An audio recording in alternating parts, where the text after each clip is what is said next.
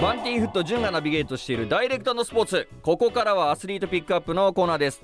先週に引き続きキックボクサーの大崎幸喜選手です。よろしくお願いします。よろしくお願いします。先週のねインタビューまあ最後なんですけど去年9月のね体重オーバーで失格したという話を伺いしてまあ今年の3月27日まあライズにて久々の試合を行い達人選手にですね判定勝ちということでこの時の率直な気持ちはいかがでしたか、そうです。やっぱ久しぶりに試合できてあのや勝てたんでまずはやっぱほっとしたっていう勝ててよかったなっていう気持ちでした、うんうんうんまあ、57.5キロに上げてからの、まあ、新しい一歩目、まあ、今後もねあの57.5でやっていこうっていうふうに言ってたんですけど、まあ、この57.5でやっていく上でその幸喜選手は自分自身その課題みたいなのってやっぱいくつか持ってるんですか？そうですね。やっぱその倒せるパワーを今からつけるっていうのは、うん。また体がそのでかくなってしまうと思うんで,、うん。でいずれ55に落とす予定ではいるのではい。あんまりまた大きくしすぎると、まあ、よくはないかなと思うんで、まあ、うん。スピードを上げつつ、カウンターを当てていければ、まあ、うんパワーがなくてもやっぱ意識の外から当てれれば効かせるとは思うんで、うん。まあ、そういうとこを意識してます。やっぱりキレだったりとかそのタイミングとかそういう部分をやっぱり上げていくっていう。そうですね。そっちを意識してうん。重視してやっていきます。でもやっぱりこの幸喜選手がね所属している大石ジム、まあはい。このジムにはもうたくさんのそのプロで活躍している選手がいるじゃないですかはい、もちろんその53キロのねチャンピオンお兄さんの大崎和樹選手もいるんでまあ言ったらそういう53キロのスピードにも対応できるような練習もできますしその小川翔選手みたいな階級が上の選手とも練習ができたりするっていうのはやっぱりアドバンテージあるんじゃないですか？幸喜選手にとって。そうですね。やっぱそのいろんな選手がいますし、うん。まあ本当トップの選手がたくさんいるんで、うんまあ、そういう選手と普段やってればその試合でそれを超えてくることがあまりないんで、うん。そうするとやっぱリラックスして試合もできるんでやっぱそういうところはあの選手が多いジムはやっぱりいいところなのかなって思います。あのこの前ね僕が大石ジムにトレーニング行った時に幸喜選手とお会いしたんですけど、はい。あの後なんか僕に言ってたのがその今から出稽古行くんですよみたいなこと言ってたじゃないですかはい、そうですね。やっぱりその出稽古みたいなものって常にあのやってるんですか？えっと、僕たちが行くことはあんまりないんですけど、うん。あの時はあの珍しくて、普段はあんま行かないんですけど、よく、あの、大石ジムに他のジムさんからこう来ることはよくあって、普段こう交わらない選手とやるのって結構緊張感があって、うん。でやっぱいつもやってる選手だとなんとなく癖とかは分かっちゃうんで、うんまあ、なかなかその、いつも通りっていうか、同じような展開とかになっちゃうんですけど、はい。まあ、そういう違うジムさんからこう来た時に、まあ、スパーリングとかうん。やらせてもらうとやっぱ知らないんでやっぱより実践的な練習ができてやっぱすごいいい練習になりますね。練習試合的な。あそうです。本当にでもそんな感じです。なんかその愛知県を離れてその県外とかの選手っていうかそういうジムに行ったりとかもするんですか？県外はあんまりないですね。結構愛知県内とかで行ったりします。なんか結構 YouTube とか、まあ、今ほんとそれこそ格闘家の方たちが YouTube やってるじゃないですか。もちろんその大はい崎兄弟もね、OKKO チャンネルって、え ーそうです。はい、やってますけどもあの、格闘家の選手が結構スパーリングとかするじゃないですか。はい。大崎幸喜選手はこの選手とちょっと一回スパーリングやってみたいなみたいな選手います？同階級でももう大丈夫なんですけど。うーんまあこの選手っていうのはまああんまりないんですけど、うん。でも愛知県内が多いんで、うん。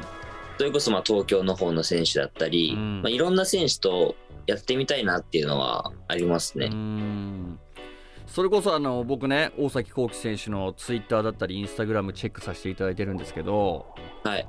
先週かなあのシュートボクシングのチャンピオンカイト選手ってねもうめちゃくちゃ強い選手、今かなり注目されてるじゃないですかそうですね。それこそね6月に東京ドームで開催されるねあのザ・マッチ2022でもしかしたらノイリ選手とカイト選手やるんじゃないかみたいなそんな噂もあったりとか、そんな今かなり格闘技界では注目されているカイト選手が大石ジムに来てましたね。そうなんですよ。来てくださって、スパーリングも、した。はい、やりました。えー、だってさ階級が全然違うじゃん。カイト選手は身長も180ぐらいあるんじゃない？ぐらいありますね。体重70キロでしたっけ？ライト級なんで。ミドル級、あミドル級か。キックボクシングでいうとミドル級の70キロっていうことですね。はい。その選手ともう言ったら身長体重リーチも全然違うだってコウキ選手のどう十何センチぐらい高いでしょ？10そうです。僕165なんで15センチぐらいです。うわーそんな選手とよくやりましたねスパ いや、でもやっぱその、向こうはその階級が上なんで、うんあの、思いっきりは打ってないですけど、うんまあでもやっぱ緊張感はありました、すごい。カイト選手はどんなところが強いというか何がすごかったですか？カイツ選手は、すごいその、ミドル級で、階級は重いんですけど、うん。スピードがめちゃくちゃ速いんですよ。えそこにめちゃくちゃびっくりして、うん結構重い階級の選手って、パワーっていうか、うん。スピードっていうよりもパワー重視の選手が多いんですけど、はい。スピードが本当に速くて、そのうん。僕たち軽量級に引けを取らないぐらい速かったんで、そこがすごいびっくりしました。うわやっぱそういう上には上がいるんですねそういう。重い体重でもそんなスピードで来るの反則じゃんみたいな、いやー、本当です。逆にそのコウキ選手がカイト選手に通用した部分というかここはいは。はいちょっといけるなみたいなとこありました？スパーやっててそうですね。でも、もう正面に立ってこう、打ち合うと、うんまあ、確実に、やっぱそのリーチ差とかもうん違うんで、まあ、まず僕の攻撃が当たらないんで、うんやっぱこうサイドに移動しながら、まあ足使ってって感じですね。ステップ使って、中入ってって感じです。出入りみたいな、そうですね、はい。僕この出入りっていうのはもうあの MMA の堀口選手の試合を見てあ この出入りすげえなみたいないろいろ研究をさせてもらってるんですけどやっぱりそういう大きい相手懐が深い相手にはやっぱりそのステップインのスピードみたいなのが必要なんですね。そうですね。まあそこで勝負しないと、勝ち目がないっていうか、うん打ち合ったら絶対勝てないんで、いやでも大石ジムって、まあ、僕も普段通わせていただいてますけどそういう有名な選手が本当に来られますよね？出稽古で。多いですね。それこそ、まあ K1 の選手とか、でも、有名な選手がジムに練習しに来たりするんで、だって結構、K1 だと尾藤選手とか来てますよね？あ、そうです。尾藤さんとか、あと、アビラルう、ん。ヒマラヤンチーターとか、同級生なんですよ、僕は。アビラル同級生なの？同級生なんですよ。いやこれねああじ見えてじ22歳。ジッピーのみんなにもね あの教えたいんですけどこのアビラル選手って身長多分185ぐらいあるんだよね。そうですね、本当に、カイト選手と同じ階級とかなんで、70キロ以上なんで。ねで木村フィリップ稔選手と打ち合いして、そうですね。木村フィリップ稔選手を一回ダウンまで持ってってますよね。そうなんです。そんなやばい選手が愛知県にいるというねはい。しかもあの風格でコウキ選手と同級生なの？そうなんです。すごいないやでもそういう選手とかともねその一戦交えれるっていうところはやっぱほんとすごい経験にもなるんじゃないかななんていうふうに思ったりとかしますけどもコウキ選手やっぱりこのスパーリングだけじゃなくてね試合ですよね次の試合。はいはい。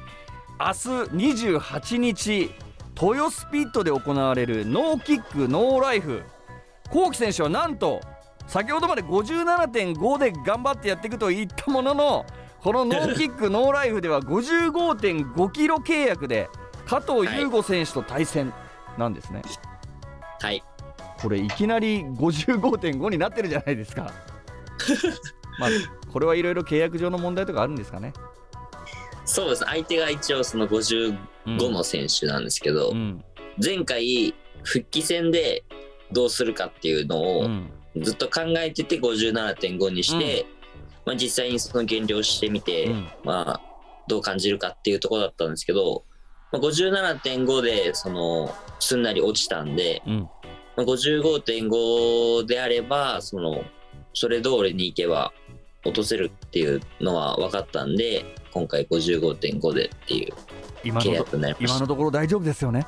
大丈夫です。大丈夫ですよね？安心してください。もう本当にそこはもう本当にねあのー弟かのように僕見てるんでもうなんかもう大丈夫かな？大丈夫かな？みたいな感じになってますけどもこのね対戦相手の加藤優吾選手どんなファイターですか、パンチャーですうね、ん。やっぱ結構負けも少なくてずっと連勝してて、うん。KO 数も多いんで,、うん。でそのほとんどがもうパンチっていううん。感じなんでパンチは多分強いと思います。このパンチャーと対戦するにあたって、まあ、もちろんね明日試合なんでなかなか作戦みたいなものはあの、ね、言えないとは思うんですけどもどういった戦いを、ね、していきたいと思ってますか？そうですねそのまあ相手の試合映像を見て、まあ、作戦はもう立ててでずっと練習をしてきたんで、うんその相手がパンチっていうとこに合わせるって感じです。おーなるほど。かぶせていくわけですね。そうですね。そこに合わせてっていう感じですけど、まあ、何かは絶対言わないですけど、うんもうそういうとこ好き？俺もうパンチャーに対して「いやパンチでいきます」みたいなの好きだな俺。もうやっぱそういうね作戦的にはローキックとかその下を狙ってとかっていうところもあると思うんですけどやっぱりそのはい。パンチのスキルで戦うっていうところ。もうこれも大崎幸輝選手のすごい僕が好きなポイントだななんていうふうに思うんですけども、はいえー明日のノーキックノーライフ。会場はね東京ですが配信チケットもありますのでぜひネットを通じてですね幸輝選手みんなで応援していきたいななんていうふうに思っております。なんでこの配信チケットの件はですねノーキックノーライフで検索してみてください。いやでも本当僕は悔しいのはザ・マッチ2022にまだ大崎幸輝の名前がないとこなんですよ。いやここでだからそのしっかり結果出してうん、いい声がかかれば本当にいいんですけど、ねもうお兄ちゃんの大崎和樹選手もまだ今名前ないじゃないですか。ザ・マッチそうです2022、ね。はい。東京ドームで戦ってるとこ見たいな本当。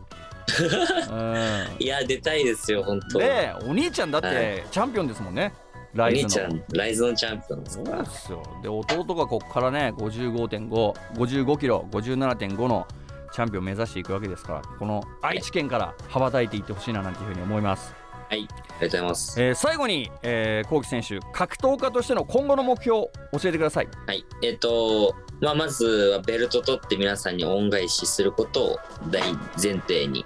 負けたらまあどんどん遠のいていくんでずっと勝ち続けて。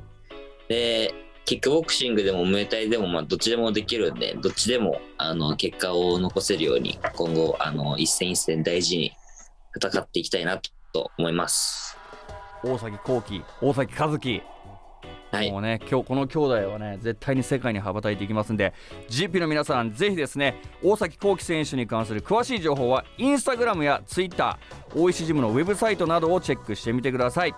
アスリートピックアップ2週にわたって登場いただきましたキックボクサーの大崎幸輝選手でした。ありがとうございました。ありがとうございました